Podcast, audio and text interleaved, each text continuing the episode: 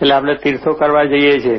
બહાર બધે હરિદ્વાર ને ઋષિકેશ ને બધે જઈએ પણ બધું હરિદ્વાર, ઋષિકેશ કે જગન્નાથપુરી કે બધા અહીંયા આવી ગયા તીર્થો. હર્ષદ તીરથ જેના ચરણની અંદર નરસિંહ મહેતા એમના ચરણ નહીં પડ્યા છે, અહીં પોતે બિરાજ્યા છે. જ્યાં ભગવાનને સંત બેઠા એ તીર્થ છે, એટલે તમારે તો આ ઘરે બેઠા ગંગા ડૂબકી મારવાની છે. પણ પેલું કાંઠે બેઠા હોય પણ જાય નહીં નાવા.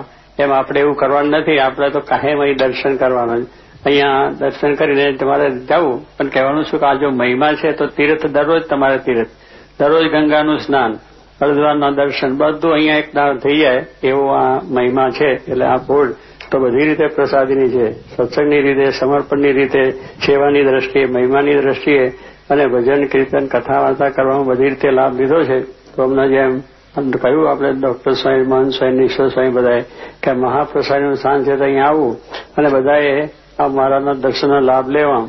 અને માનતા બધાએ રાખો છો, ચાદર ઓડાડવાની તે રાખજો. એક જ ચાદરમાં કામ થઈ જાય આપણું. હવે ચાદરનો મહિમા છે, એટલે ચાદર ભગવાનના ઢોલિયા પર ઓઢાડી દેવી. એટલે કોઈને સુખ દુઃખ કંઈક પણ માનતા હોય, એક ચાદરમાં કામ થશે, તો એ પ્રમાણે બધા દર્શન કરી, મહિમા સમજી દંડવત કરી, અને કરજો. મારા દરેકના સંકલ્પ કરા કે પૂર્ણમાં બધા સુખી થાય, તને, મને, ધને, અને ખૂબ સત્સંગ થાય એ પ્રાર્થના. અને આ પ્રસંગ વખતે પૂજ્ય યોગીજી મહારાજને બોલાયા અને પછી જોગી બાપા પલંગથી આ બાજુ બેઠા એ સીટ એ રીતનું જ હતું. આ સાઈડમાં એ મને બોલાવીને બેસાડ્યું. અને બેસાડી પછી સ્વામીએ કહ્યું, આપણે આ પ્રમુખ બનાવી દેવા છે ને, આશીર્વાદ આપો. આપણે ચાદર ઓડાડી દઈએ એમ કરીને સ્વામી પોતાનું ગાંઠડ્યું તો લઈને મને ઓડાડી દીધું.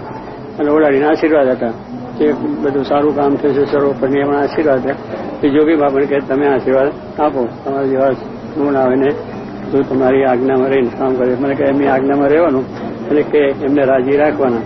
સ્વામીને કહ્યું, તમે સાધુતાના ગુણ આપો તમારા જેવા એમને સાધુ થાય એટલા એ આશીર્વાદ અહીંયા સ્વામી જોગી બાપાએ પછી ડબ્બા મારીને બે આશીર્વાદ આપ્યા. એમની રિવાજ છે ને નવાઈન મારું ડબ્બા આપવાનું. એટલે એ રીતે એમને આશીર્વાદ આપ્યા.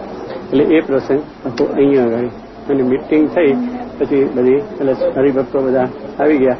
એ બધા અહીં થોડા બેઠા આપણે સંતોમાં થાય બેઠા પછી બહાર બીજા આ રૂમની અંદર બેઠા. અને એ બધા ત્યાં રૂમમાં બેઠા અને બધા હરિભક્તો હતા બહાર થોડા બેઠા. અને પછી આ બધો જે પ્રમુખ કરાનો લીધી એટલે પછી ચાદર લઈને મને ઉડાડી દીધી.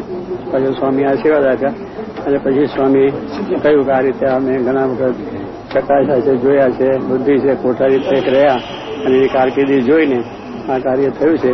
અને આમાં બહુ સારી રીતે સંપ્રદાયની બધું કાર્ય થશે, સર્વોપરી થશે. અને બધાને આશીર્વાદ પછી કેટલાક પ્રશ્ન ઉત્તર થયા, નાના છે છે તે સ્વામી કહીને નાના તમે જુઓ છો દેહ તમે જુઓ છો અને આત્મા જુઓ છો, પણ વાંધો નહીં અને બધા છે. કેટલાક પસ્તાવવું પડે, આ વહેલું થાય સ્વામી કે હું મારી જિંદગીમાં પસ્તાવ્યો નથી, કારણ કે મેં અત્યાર સુધી કોઈ કાર્ય કર્યો એમાં પસ્તાવ્યો નથી. અને આ કાર્ય મારે પસ્તાવનું છે જ નહીં. અને બધાને તમને અત્યારે નથી દેખાતું, ભવિષ્યમાં તમને પણ બધાનો સંતોષ, શાંતિ થશે અને જોગી બાપાના, જોગી મારના આશીર્વાદ છે, એટલે એવા સારા સંત થશે. અને જોગી મારની આજ્ઞામાં રહેવાના. જોગી મારે કેમ કરવું એમની મરજી સાચવવી. અને મને કે એવી રીતે જોકે મારે તમારે એની નજર રાખવી અને આશીર્વાદ આપજો. તમારી સાધુદારી કામ કરે. એટલે એ રીતે એટલું મારે કાઢી બધાને શંકાનું સમાધાન પણ થઈ ગયું. કે જોગી પાસે મુખ્ય તરીકે રહ્યા અને બધા થઈ ગયું. એટલે પેલા લોકોને બધાને સંતોષ થઈ ગયો. અને પછી બધાએ જય બોલાવીને પછી અહીં બધાને આશીર્વાદ આપીને પછી આ પૂજા બધાએ કરી. સ્વામીને કરી, જોઈ માન કરી મને ચાંદલો કર્યો. પછી આરતી કરી. ધોતિયા ઓડાડ્યા અને પછી કમિટીની અંદરના જે ઠરાવ થતા એ ઠરાવ અંગેની બધી વાતચીત થઈ. એટલે બધા પછી સંતો થોડું બોલાવ્યું બોલ્યા પછી હું પણ મારી રીતે જે બોલ્યો છું, એ રીતે બોલ્યો. અને મારા આશીર્વાદ આપો, બધાને આશીર્વાદ. એટલે આ પ્રસંગ આખો અહીંયા આગળ પટેલોને બાર બધી પછી સ્વામી બધાના આશીર્વાદ તરફ ગયા ને, પછી જમવાનું હતું. એટલે કલાક, દોઢ કલાક વિધિ બધો ચાલ્યો છે. અને પછી જમવાનું મારું પાંચ, છ વાગ્યા તો સભા ચાલી એટલે સાત સાડા છ આરતી થઈ. આરતી પછી બધું થયું મગનભાઈને એમને જરા તબિયત નરમ હતી, પછી દસ વાગે મોડા થયા પછી બીજા મગનભાઈ આવ્યા તરત બહાદુર. એટલે મગનભાઈને સ્વાઈ આશીર્વાદ હતા કે હવે આપણે બહુ સર્વોપરી કામ થઈ ગયું છે અને મહારાજની દયાથી તમારે કંઈ વાંધો નહીં આવે અને તમે બધા રાજી થયો, એવું કાર્ય થશે. એટલે મગનભાઈ પણ રાજી થઈ ગયા.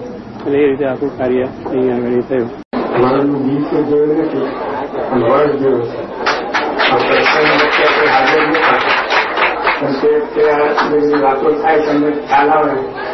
વર્ડનું ગીત તો ના આવે. એટલે આ પ્રસંગ તે વખતે તો કોઈને ખ્યાલ નહીં પડે એક સામાન્ય જેમ સવાર ઉઠ્યા નાઈ પૂજા કરી એ રીતે આ પ્રસંગ પસાર થઈ ગયો. અને વળ થયો, ત્યારે આપણને ખ્યાલ આવે.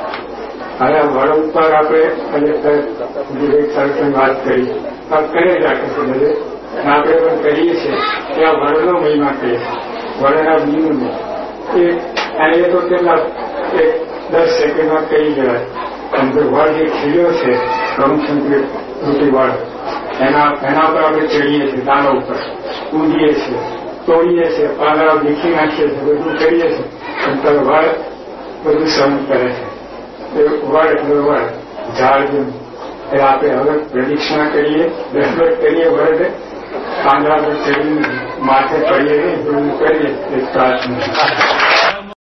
આજે આપશ્રી તેમજ આ સભા સમક્ષ પ્રતિજ્ઞા કરું છું કે હું મારું કર્તવ્ય બરાબર બજાવી આપની સંસ્થાનને મારા દેહની પરવા કર્યા સિવાય પૂર્ણ રીતે વફાદાર રહીને આપનો કૃતકૃત્ય બનીશ.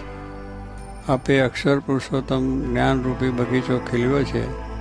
તેને પૂર્ણ રીતે અભિવૃદ્ધિ થાય તેના માટે હું દરરોજ સંપૂર્ણ કાળજી રાખીને ખંત રાખી સેવા કરી સમગ્ર સત્સંગના આશીર્વાદ મેળવવા અભિલાષા રાખું છું. તે આપ શ્રી પૂર્ણ કરશું.